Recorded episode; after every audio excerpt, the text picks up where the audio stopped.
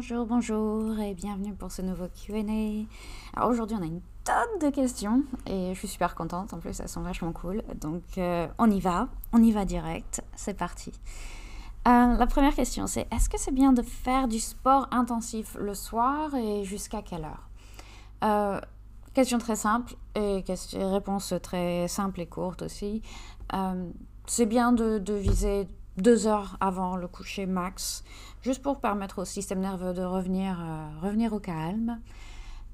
Ouais, du sport intensif, bien sûr. Je parle pas de, yoga, euh, surtout de, yoga relaxant. Le, yoga, on va pas faire un, power flow, un truc trop, trop intense non plus, juste avant le coucher. Mais si c'est du yoga euh, relaxant, il n'y a, a, pas de souci de le faire un petit peu plus tard. même beaucoup plus tard. pas trop tard, mais tard. Donc euh, voilà, ouais, deux heures, euh, deux heures avant le coucher, ça permet au système nerveux de, de revenir en mode, euh, en repos. Deuxième question, est-ce qu'il y a une règle générale concernant le moment où on inspire et on expire pendant les mouvements de yoga? C'est une super question, une super question. et oui, en général, on inspire quand on va vers le haut et qu'on déploie la cage thoracique. Et on expire quand on va vers le bas et euh, ou euh, et qu'on comprime la cage thoracique. C'est une règle qui est plutôt, c'est pas une règle d'ailleurs, mais c'est, oui, on va dire si, c'est une règle. C'est une règle qui est plutôt intuitive parce qu'on veut bouger en facilitant la respiration. Euh, donc quand on, voilà, quand on quand on s'ouvre, quand on ouvre la cage thoracique, quand on va vers le haut, quand on lave les bras, la cage thoracique prend plus de place et donc c'est logique d'inspirer l'air à ce moment-là. Et l'inverse, quand on va vers un uttanasana, donc euh, une flexion vers l'avant, quand on se penche vers l'avant, euh, on comprime la cage thoracique et donc c'est plus logique, intuitif d'expirer à ce moment-là. Mais je dirais que c'est aussi parfois intéressant, et ça m'arrive des fois pendant mes cours, euh, de d'essayer de, de, faire l'inverse, en fait, de faire l'inverse, et d'inspirer quand on comprime et d'expirer quand on, quand on ouvre la cage thoracique, et, de voir l'effet que ça a, du coup. Est-ce que ça a un effet, est-ce que c'est dur, est-ce que c'est c'est difficile, est-ce que c'est euh, inconfortable, ou est-ce que parfois ça peut même sentir ça peut même paraître plus intuitif ça, ça, ça peut être ça peut être sympa aussi et, euh, et j'aime bien j'aime bien aussi l'idée de de ne pas toujours faire la même chose de la même manière en fait d'introduire le plus de variété possible dans tout ce qu'on fait pour euh, pour être euh, pour être prêt dans, dans, toutes les situations, en fait, dans toutes les situations de la vie, qui la vie ne suit pas de règles et nos mouvements ne suivent pas de règles. On fait juste ce qui, ce qui, euh, ce qui, nous, est, euh, ce qui nous paraît le mieux à un moment donné. Et, euh, et du coup, j'aime bien l'idée de, de, préparer le corps à toutes ces situations-là et, d'avoir plein d'options ensuite dans la vie de tous les jours. question suivante. Pourquoi ton enseignement du yoga est si différent des clichés, parfois réels? Tout à fait. Euh, tout simplement parce que, parce que j'enseigne ce qui me parle, en fait. Parce que j'ai très longtemps été repoussée par le yoga à cause de ces, à cause de ces mêmes clichés. Et quand j'ai découvert qu'il y avait plein d'approches différentes et, euh, et, que je pouvais les combiner et les remanier pour créer l'approche et la méthode qui me parle à moi, ça a été un, game changer. Euh, voilà, je suis tombée complètement amoureuse de la pratique et, et complètement amoureuse du fait de, le, de la développer à ma manière. Et voilà, maintenant je, je milite activement pour qu'un maximum de gens voient que le yoga, c'est pas uniquement euh, patchouli et cristaux magiques. Et que si on arrive à dépasser ça, on, peut, on a accès à, un monde de bienfaits potentiels incroyables. Voilà. Après, euh, j'ai rien contre le patchouli et les cristaux magiques, bien sûr, c'est euh, c'est juste pas ma vibe. Alors, euh, question suivante. Est-ce qu'il y a des exercices de yoga qui favorisent une bonne circulation sanguine, jambes lourdes, etc. Ah ouais. Euh, la première qui me vient en tête, c'est Viparita Karani. Donc, c'est quand on est allongé avec les jambes relevées. Donc, les, jambes qui peuvent être relevées euh, contre un mur Et, éventuellement aussi avec un bloc ou un coussin sous, sous, le bassin pour relever aussi un petit peu les hanches, pour avoir vraiment le, 100% inversion, l'effet 100% inversion. Donc, euh, ouais, simplement ça, en fait, pour, euh, pour euh, drainer les jambes, avoir les jambes en hauteur. C'est aussi une position que je prends régulièrement quand j'ai une baisse de tension. Et, donc, voilà, c'est une très, très bonne, une très, très bonne position. C'est radical. Mais sinon, en général, les flows, en fait, juste bouger le corps en général, c'est toujours une bonne idée pour la circulation. Le, corps aime le mouvement et, et quand on bouge dans, dans un peu tous les sens, c'est la circulation est, boostée et stimulée. Donc euh, voilà, en général euh, les, flots et en particulier Viparita Karani avec euh, les jambes en l'air. La deuxième question, enfin la deuxième question de la même personne, c'était que fais-tu des pensées un peu intrusives ou liées à des préoccupations qui émergent pile dans les moments de calme et de relax? Les fameuses. alors ces pensées-là, je dirais que je les accueille. Je reconnais qu'elles sont là. Je reconnais qu'elles ont une, fonction, une raison d'être. Euh, j'évite de les rejeter. Mais je les, escorte, euh, gentiment vers la sortie, en fait, en me disant, euh, je peux y revenir plus tard si nécessaire. Et pour le moment, je préfère simplement me concentrer sur la respiration. Voilà je pense que c'est toujours mieux que de lutter, que, d'avoir une approche un peu, un peu agressive, un peu, un peu frustrée, un peu, voilà, de, se mettre en colère contre les pensées ou contre soi-même. Euh, je préfère voilà, avoir cette, cette bienveillance envers ces, ces, pensées, parce que bon, si elles sont là, c'est qu'elles ont, elles ont une raison. Et, euh, mais simplement leur dire que oui, c'est pas le moment. Et du coup, je reviens ensuite à, à la respiration ou à, mon ancrage, à mon point d'ancrage du jour. Voilà, tu me diras si ça fonctionne. Euh, question suivante. Y a-t-il un moyen plus adapté pour faire sa routine? Meilleur effet sur le métabolisme, moment idéal pour brûler les graisses, etc. Alors, honnêtement, non. Honnêtement, non, je ne pense pas. Bon, après, je ne m'intéresse pas vraiment au brûlage de graisse, c'est pas ma spé. Euh, mais pour 90% des gens, en tout cas des gens qui font partie de, mon public, on va dire, euh, le meilleur moment pour faire sa routine, c'est quand on peut. c'est quand on peut, quand on peut s'y tenir tous les jours ou presque, que ça s'intègre bien dans sa vie. En fait, parce que, en tout cas, les gens qui m'écoutent en général, ils ont des vies bien remplies et le yoga, c'est c'est pas euh, c'est pas leur passion première tu vois. C'est pas c'est pas quelque chose qu'ils veulent euh, qu'ils veulent optimiser euh, au maximum ou qui ou voilà ils en font pas trois heures par jour c'est pas voilà c'est pas leur c'est pas leur leur passion ultime quoi. C'est juste c'est un moyen de, de se sentir mieux dans sa peau et de et de soutenir de de soutenir supporter de, de, de prendre soin de soi. Voilà de prendre soin de soi on va dire ça, tout simplement.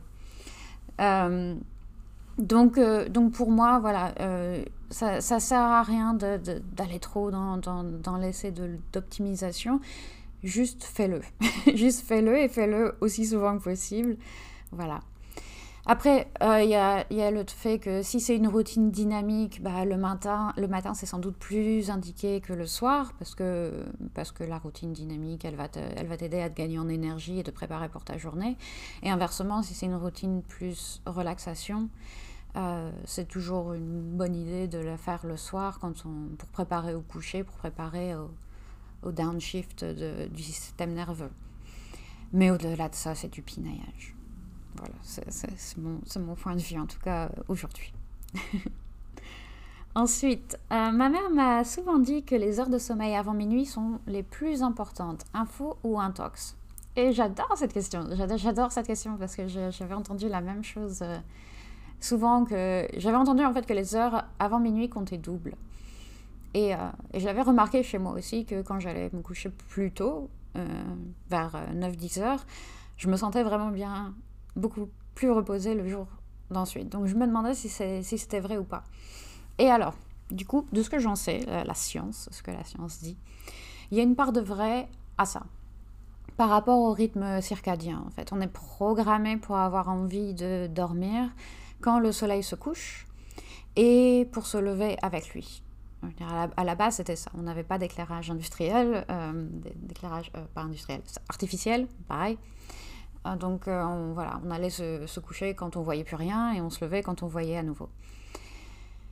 Donc pour être en phase avec ces hormones, c'est mieux parce qu'on va, on, est programmé comme ça. On a la mélatonine qui, qui monte euh, à, une certaine heure qui est en général vers 21h, 22h. Et euh, l'adénosine aussi qui s'est accumulée au fur et à mesure de la journée depuis, depuis le moment où on s'est réveillé. Maintenant, le truc, c'est qu'avec les écrans et les éclairages donc, euh, artificiels, on a un peu bousillé nos hormones, euh, dans le sens où on les rend confuses en fait, euh, avec... On, a, on a toute cette lumière qui nous, qui nous vient dans les yeux en, fin de journée, et, et, la mélatonine, elle ne sait plus trop où elle est. Quoi. Donc, en gros, je ne pense pas que les heures avant minuit valent double. Je pense que c'est un, peu un abus de, un abus de langage, un abus de la science, ou simplement un abus de, l'expérience qu'on a mais elles sont plus importantes dans le sens où bien souvent on a cette montée de mélatonine vers 21h et 22h et on a tendance à lutter contre elle. On a tendance à, lutter, non, je veux encore regarder un épisode, non, je veux encore jouer, non, voilà, je, je veux encore profiter de ma soirée et on lutte. Donc pour moi, plutôt que de vouloir à tout prix dormir avant minuit, je pense que l'important, c'est d'apprendre à repérer cette montée de la mélatonine, cette, sensation de fatigue qui, arrive invariablement euh, à un moment de la soirée et d'aller se coucher quand elle est là plutôt que de lutter. Parce qu'en en fait, elle, euh, suit une onde sinusoïdale, la, la, mélatonine, c'est-à-dire elle monte et elle descend, elle monte et elle descend, elle monte et elle descend. Euh, je ne sais plus exactement quel est le time frame, mais je pense que c'est genre tous les 90 minutes, un truc comme ça. Donc si on rate le train de la mélatonine qui monte vers 21h, 22h, bah, la prochaine, ce sera éventuellement une heure et demie plus tard. Donc voilà. Ensuite, si on essaye de se coucher entre les deux, bah, on n'arrive pas à dormir, on tourne dans son lit, on, on stresse, on frustre, on pense à plein de trucs et on s'énerve tout seul et on n'arrive pas à dormir avant, avant encore plus tard que la, montée de, la prochaine montée de mélatonine parce que là, on est en état d'agitation. Donc voilà. Donc pour moi, voilà, pour moi, euh, c'est plus intéressant d'aller se coucher quand on sent la montée de la fatigue et aussi d'avoir toujours, bien sûr, cette, cette, opportunité de sommeil, c'est-à-dire ce temps dans le lit de, de moins 8 heures. Voilà. C'est ça. Et donc, à mon avis, ça vient de là, en fait, ce mythe. Et, euh, je te remercie beaucoup pour cette question qui... Ça m'a fait vachement plaisir d'y réfléchir parce que, parce que j'adore. Voilà, ça m'intéresse beaucoup. J'espère que vous aussi, du coup. Euh, et je crois que c'est la dernière question qui est là. Ouais. Les pensées parasites ont-elles une fonction bénéfique? Euh, Je pense que oui. Je pense que chaque pensée, chaque émotion nous a servi au moins un jour. Euh, elles ont peut-être pas une fonction bénéfique maintenant, encore que, mais je pense qu'elles ont qu'elles en ont eu une, en tout cas à un moment, sinon on les, on les aurait pas. Euh, j'aime bien l'image du manteau d'hiver pour ça. Euh, en hiver, on a un, manteau chaud et le, manteau chaud nous permet de, survivre, de, traverser l'hiver confortablement. Mais quand vient l'été, il nous encombre. Et parfois, on n'arrive pas à se défaire de ce manteau d'hiver. Donc là, voilà, je, repars avec mon image de la pensée, de la pensée qui est parasite, qui, est, qui, nous, nous sert pas. Donc plutôt que de penser que euh, la pensée, enfin que, que le manteau d'hiver est intrinsèquement, intrinsèquement mauvais, qu'il faut s'en débarrasser, qu'il faut le repousser, euh, plutôt que d'avoir cette attitude de rejet, et un peu comme tout à l'heure avec les, pensées intrusives pendant les moments de relaxation, plutôt d'essayer de, de, voilà, d'avoir cette, cette, violence en soi, j'aime plutôt l'idée de dire gentiment que merci, tu as rempli ta fonction, maintenant tu peux partir, en gros. Donc si je pense par exemple à mes pensées anxieuses. Euh, mes pensées anxieuses m'ont protégée quand je me sentais légitimement en danger, sans doute quand j'étais très très jeune et que j'avais pas les moyens de me défendre. J'ai commencé à avoir peur de ci, de ça. Euh, Et je, les ai gardés avec moi, en fait, comme un manteau d'hiver dont on ne sait pas se débarrasser. Mais le, le truc, c'est que maintenant, je suis adulte, j'ai la capacité de me protéger toute seule.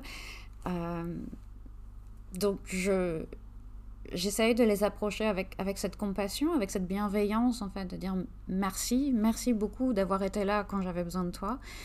Euh, j'accepte ces pensées, j'accepte ces émotions, je reconnais leurs fonctions et j'essaye de les laisser partir.